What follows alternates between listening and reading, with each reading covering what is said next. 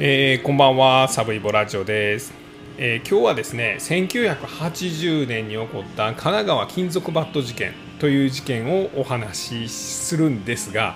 実は今日ちょっとですねあのちょっと最近仕事がバタバタしておりましてなかなかこうポッドキャストを安定的に撮れてなくてあの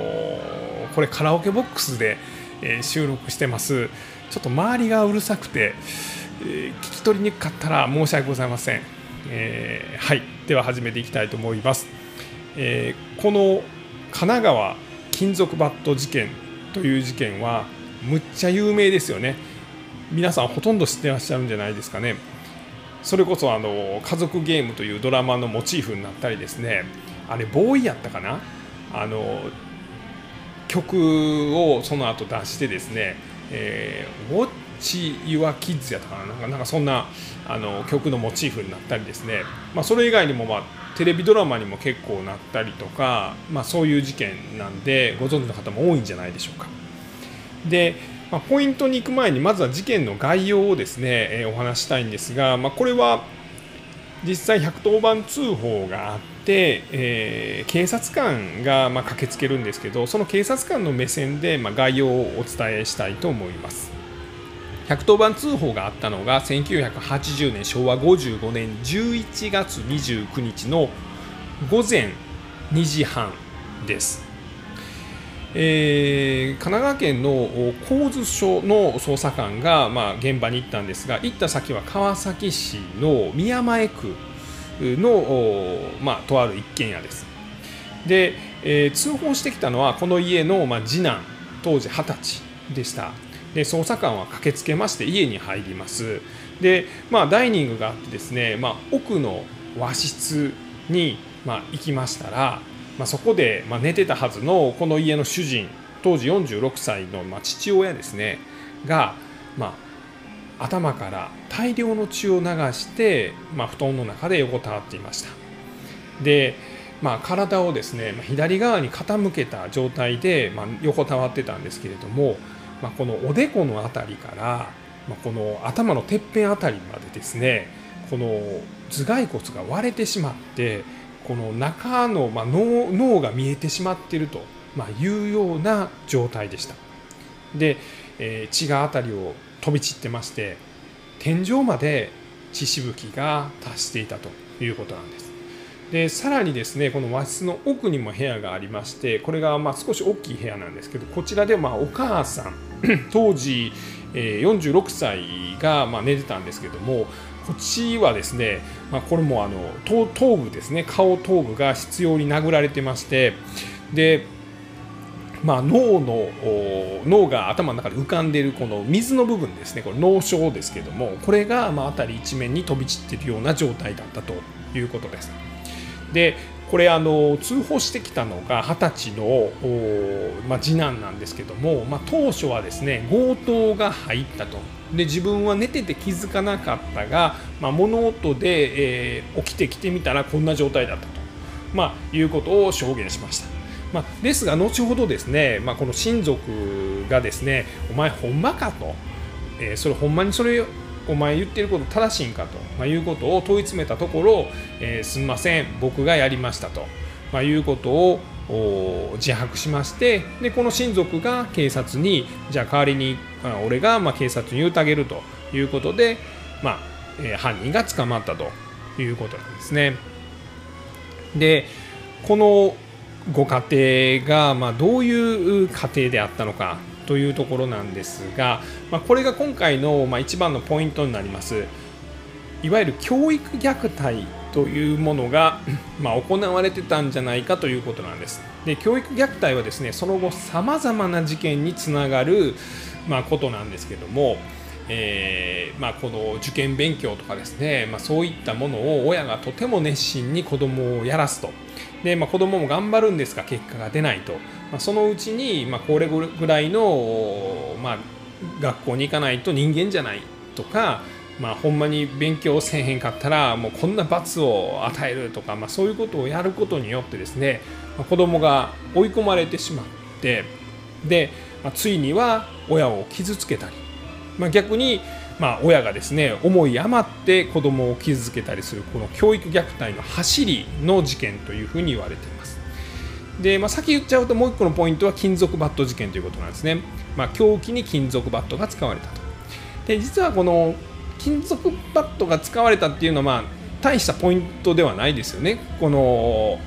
なんかこのその後金属バットが規制されるとか別にそんなないんで。ですが、まあ、この金属バットで、まあ、人を、まあ、こう危害を加えるというようなことの比較的走りになった事件でもあるということです。ではこのご家庭ですねがどんな家庭やったのかというところです。えお父さんは東京大学の経済学部かな、まあ、なんかそんなん入ってまして、まあ、頭いいんです。でお兄ちゃんお兄ちゃんも、まあ、早稲田の、まあ、付属から、えー、早稲田大学に進学しました、まあ、秀才です。で、えー、次男が、まあ、この犯人なんですけども、まあ、勉強は頑張ってたんです。それこそ小学校はいわゆる、まあ、区立の小学校に入ってたんですが、えー、私立中学私立高校と、まあ、受験で進学しましてで、まあ、大学受験。まあですが、まあ、あんまり勉強はできんかったんです。でえー、結果的にはですね、まあ、その目指しているその早稲田とか慶応とか、まあ、その第一次志望はもちろん、まあ、その滑り止めとしてまあ受けようとしていた、えっとまあ、上智とか、まあ、それでも賢いと思いますけどあとはあの中央大とかあとは日大とか、まあ、そういうとこも受からなかったと。で一浪します。で、まあ、一浪して頑張ったけど受からない。で二浪します。で二浪するときにえー、っと親からはですねまあそこまでその受験勉強大変なやったらもうお前もなんか仕事したらどうやと、まあ、いうようなことも言われたんですがまあ、今まで勉強せ勉強せ、まあ、勉強こそが全てみたいなこと言われてたらここで諦めるのなんてもう死ぬも同然なんですよね。で、まあ、本人は冗談で相撲部屋に行くとか自衛隊になるみたいなことを言うたんですが、まあ、あのほんまはもう一回頑張りたい、まあ、みたいなことを言うてですね、まあ、頑張りたいというか、まあうん、諦めきれへんみたいな感じなんですかね。でまあ二浪するんです。で二浪して結局あんまり勉強に身が入らずですね、まあ、11月の、まあ、この実力テストみたいなんで偏差値40代を叩き出してくるんですね。で、まあ、早稲田とか行こう思ったら60ぐらいにないとあかんです。もっとかな。でこれじゃダメだと、まあ、いうようなところで、まあ、ついに、まあ、ちょっとだんだんこう酒とかに溺れ出してですね逃げるようになりましてでこうウイスキーを買いたかったのかレコードを買いたかったのかなんかそんなんなんですけど、まあ、父親の金をようくすねてたんですね。で、まあ、カードをあの定期入れに父親は入れてると。クレジットカードを。でそれをま拝借してですね、まあ、なんか自分の書いたものを買ってですねもう一回その定期入れのところに戻すみたいな、まあ、そんなことをやってたんですが、え11月28日ですね、まクレジットカード盗んで買い物してウイスキー買ったんかな確か。で、え返そうと思ったらもうもう父親がまあもう会社行ってたんでそこにあの定期入れがなかったと。で返せなかった。でまあどうしたらいいかわからなくてクレジットカードを部屋に持って行ってたらお前盗んだやろってなってでお母さんからも呼び出されてお前もう勉強もせえへんしもう盗みもやったことしかもちょいちょい金抜いてんのも知っとると。お前どうなってんやん、まあ、みたいなことを言われました。で、まあ、お母さんからももうあなたはダメねみたいなことを言われてですね。でうーん何と言うんでしょう。まあちょっとやけっぱちになってですね。でそれで部屋に戻ってその父親のキャッシュカードで買ったウイスキーを、まあ、ガブ飲みして、まあ、これあの、えーと、ウイスキーって760とかそれぐらいですかね。それの半分ぐらい飲んだということです。だからもう完全にベロベロ酩酊状態になったみたいなんですけどで夜なんか両親が、まあ、寝静まった頃ですね。バットを持って両親の寝室にやってきてまずは父親ですねを、まあ、殴って殺害、まあ、さらには母親も殴って殺害したと、まあ、いうことです。で、まあ、その後ですね、まあ、ちょっとその何と言うんでしょう。あのまあ、自分が犯人ではないというようなその偽装工作をやります。で、まあ、その血のついた服を脱いで隠してで、えーまあ、バットをお風呂場で洗ってで警察に、まあ、強盗に入られたと、まあ、いうようなことで通報をしました。で先ほども言いましたが、まあ、親族に、まあ、問い詰められてで結果的には、まあ、自分がやりましたと言ったということです。でこれまあ裁判が行われました。で、えー、懲役18年ぐらい求刑されたんですね。でえー、ですが、まあ、横浜地裁の判決は最終的には懲役13年というかなりの、まあ、温情判決です。えー、裁判長は立山という人やったんですけれども、まあ、この犯行前後にですねこのなんか冷静な判断ができないと、まあ、いうような状態は多少あったけれどもあのいわゆるまあ減刑するための心神喪失とか心神耗弱には当たらないと。えー、これ心神喪失っていうのはですねもう全く何もほとんど分かってないっていうような状態です。えー、善悪のその判断すら分からないというのが心神喪失です。でこれではないと。だってあの後で偽装工作してるんだものってやつですね。偽装工作するということは自分が悪いって分かってるっていうことですね。で心神耗弱っていうのは善悪の判断はついてるけれどもそれを抑えることができない。まあ、例えば悪いことだというのは分かってるけれどもなんか脅迫観念みたいなのに駆られてですね殺さないとこれが死んでしまう、まあ、みたいなあのそういう状態でもないということです。ただ、まあ、このアルコールが、まあ、その入ってる状態のことであったというのと、まあ、この受験のプレッシャーで家庭の環境、まあ、そういったものから、まあ、なんていうんですかね突発的な犯行であることは確かということです。あとはまあ20歳になったばっかりやったっていうのも少しまあこの罪が減刑されたあ罰が減刑された理由だというようなことは言われています。で最後判決の後ですね懲役13年を言い渡した後、えー、両親を殺したという心の重み重荷を背負っていかなければならないがその重荷を耐えられる大人になってほしいと、いうようなことを裁判長は言いました。でまあ、な困難はですねあの、えっと、YouTube に当時の,、まあこのニュース映像みたいなのが残ってましてですね、まあ、その辺のことはあの報道されている様子を見ることができます。またこの犯人ですね、もう今はもう懲役13年なんで、もうすでにですね、まあ、出所して、まあ、社会復帰しているはずなんですけれども、まあ、その当時のあの顔写真みたいなものもそのニュース映像の中には残っています。で、その後のこの犯人ですね、えーとまあ、実名も超有名人なんでいろいろ出てるんですが、まあ、今回あえて触れませんが、えー、とな何やったかな「囚人教時代」っていう本があるんです。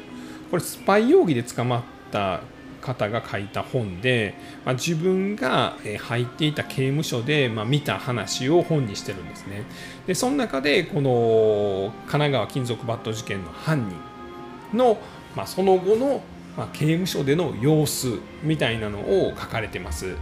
でこれがですねあの確か刑務所の中ってスポーツをしたりするんですね。えー、あこれはこの人や、えー、っと三沢知蓮という作者が書いた「えー、囚人教時代」という本です。ここにこの犯人がですね刑務所の中でどんなやったかっていうのが書かれています。刑務所の中は時々スポーツをやります。それがま野球やったということなんですね。でこれ犯人ですね、まあ、受験勉強頑張らなあかんというのでやめちゃうんですが一時野球部に入ってまして、まあ、それなりに野球は好きやったということです。で、まあ、金属バット事件を起こしたんですが、えーまあ、この刑務所内で野球するということになって、まあ、それを、まあ、犯人もお前も出ろということでですね、まあ、それを喜んでで久しぶりの大好きな野球で、まあ、素振りをですねもう横で見てたらボンボンっていう音がするぐらいですね張り切って振りまくっててでそれを見たまあ周りのですね、まあ、その囚人たちがですね大変ですと。あの金属バット事件を起こしたあいつが金属バットを振り回してる。大丈夫ですか？先生、まあ、これ先生っていうのはこの刑務所の職員ですね。に先生大丈夫ですか？みたいなことをまあ言ったと、まあ、ですが、まあ、刑務所職員もあまあまあいいんじゃないのと、まあ、いうようなことを言ったと。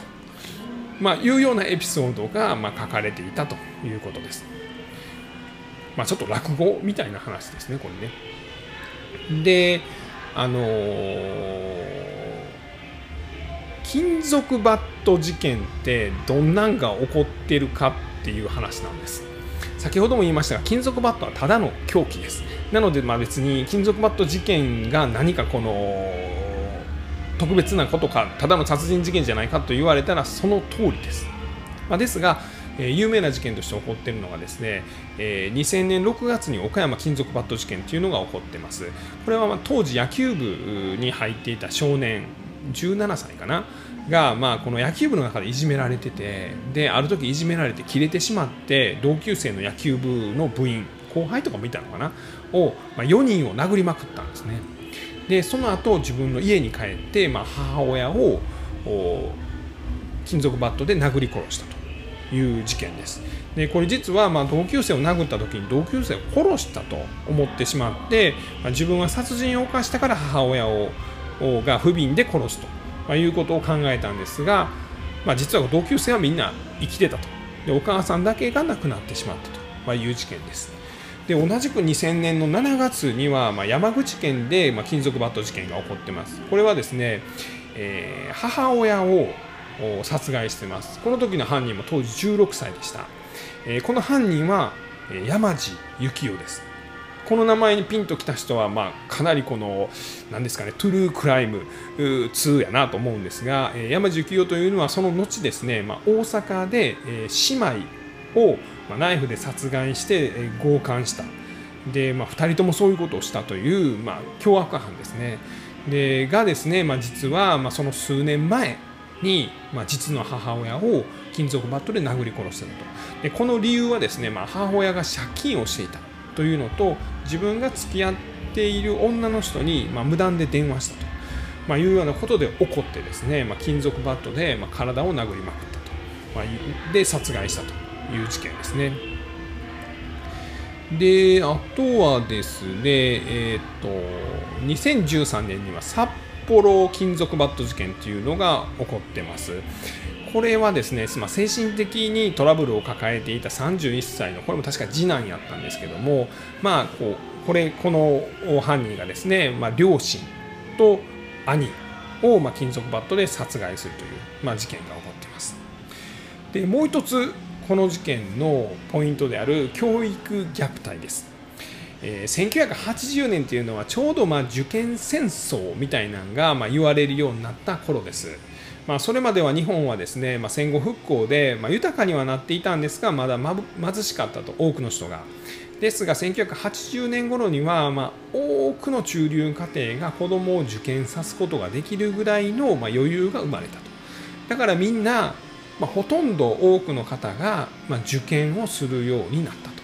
まあ、さらにあの段階ジュニアに入りかけてる頃ですので、えー、受験する人数は増えてるけれども、えー、っと、なんつうんですかね、あの学校自体があんまりたくさんないと。あ、まだでも段階ジュニアではないんかな。まあ、とにかくみんなが受験できるようになったんで、受験する人数は増えたと。で、まあ、その、競争が激しくなったという頃ですね。で、この頃から、まあ、親がですね、子供にいい学校行かしたい、まあ、みたいなことで、まあ、勉強にすごい熱心になってですね、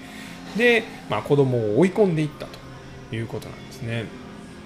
でこの神奈川金属バット事件もですね、まあ、あの最終的にこの事件のあった日ですね、まあ、父親から叱責された時にお前は大学もろくに入れないのにその親から物を盗むなんてもうどうしようもないやつやと。でさらに、まあ、そのそういう叱責をした後にですねまあ、部屋に逃げ込んだんですけどもそこでまあウイスキーを飲んで,、えー、でそのウイスキーを飲んでるのが見つかったんですね。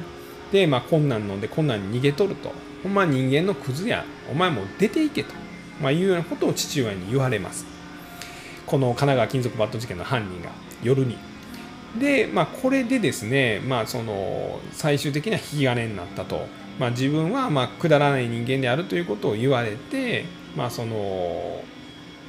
さらに家からも追い出されると。なのでまあ自分がこれからどうしていったらいいかわからんと。まあ、いうようなところで、まあ、酔っ払った勢いもあってこう両親を殺害してしまったっていうことなんでしょうね。で教育虐待事件でいうとですね、まあ、2006年だから教育虐待事件って実は今でも起こってるんですよね。えー、2006年にはですねこの奈良の自宅を、まあ、16歳の少年がまあ放火してですねで、えーと、兄弟や、まあ、親を、まあ、こう殺害してしまったという事件です。で、まあ、この事件も、まあ、父親とこの16歳の息子だけが血のつながりがあって、まあ、それ以外はそのママ母ですね義母であとはまあそのいわゆるまあ腹違いの弟と妹をまあ焼き殺してしまったという事件ですね。でそれ以外には2016年ですね、えー、名古屋小6受験殺人事件という事件があるんですけどこれはですね反対にですね父親がもうぶっ飛んでましてまあ、要はですね当時12歳小6だった息子の中学受験にですね父親がもう気合入りすぎてですねでなんかこう一緒に勉強するんですけどもなんかこうちょっと間違ったりしたら「お前そんな分かってないのか!」とか言って怒るんですねでさらに包丁を持ちながら勉強してるんですよお前もう次の問題解かれへんかったら刺すぞって言って。ほんで結局ほんまに刺して殺したという。アホちゃうかと思うんですけど。まあそういう事件もありました。で2018年の3月に発覚した事件はですねこれもあの滋賀県九郎殺人事件という事件なんです。これはまああの母親がですねその娘を医者にしたくてしたくてたまらなくてですね、まあ、これこそまさに教育虐待なんですけども、えー、まあ、娘はもう看護師ぐらいでええと言ってたんですけど母親はいやいかんとあんたはほんまに勉強して頑張らなあかんということで9回浪人させて受験させて、まあ、それでも結果医学部には受からなかったんですけどもあの看護師をしていた長女がですね、まあ、そのあんまりいろいろ言ってくるんで、まあ、切れてしまって母親を殺害して、まあ、遺体をバラバラにして、まあ、滋賀県の河川敷に捨てたと、まあ、いう事件です。みたいなとこですかね。まあ、この基本的にはこの教育虐待っていうのは何が問題かっていうとやはりその親が子供を所有物というふうに思っているということですね。えー、自分ができなかった、まあ、夢を叶えてほしいとか、まあ、いいように言えばそういうことなんですがあくまで、えー、子供は別人格で、えー、自分の所有物ではないと、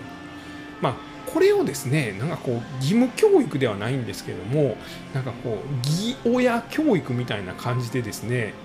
なんかやるべきなんじゃないかなと僕は思います。僕自身もあの自分の子供が言うこと聞きになったら誰が養ってると思ってんねんみたいなことは思いますよ正直。まあですがまあ彼らの人生はあくまで彼らのものであって、えー、僕ら親がそれをそのどうこうするものではないと。やっぱりこの自分がここまでやったところまではやってほしいとかその自分が叶えられなかった夢を叶えてほしいとかいう気持ちがですね次第にそれが子供と親の関係を悪くしてですね、まあ、最終的に一番大事僕は別に大事じゃなくてもいいと思うんですけどあの一番こう大切にすべき人らを何ていうんですかね傷つけて自分も傷ついてしまうみたいな。で殺人事件にまで発展したり傷害事件にまで発展したりするっていうことは本当に虚しいことやなというふうには思います。なので、えー、子供はですね別人格ですと。あのいうことをなんか頑張ってなんか教えれたりしたらいいなということを思いました。えー、今日は1980年に起こった神奈川金属バット事件についてお話をさせていただきました。周り結構うるさかったんちゃいますかねすいません、えー、最後まで聞いていただきましてありがとうございました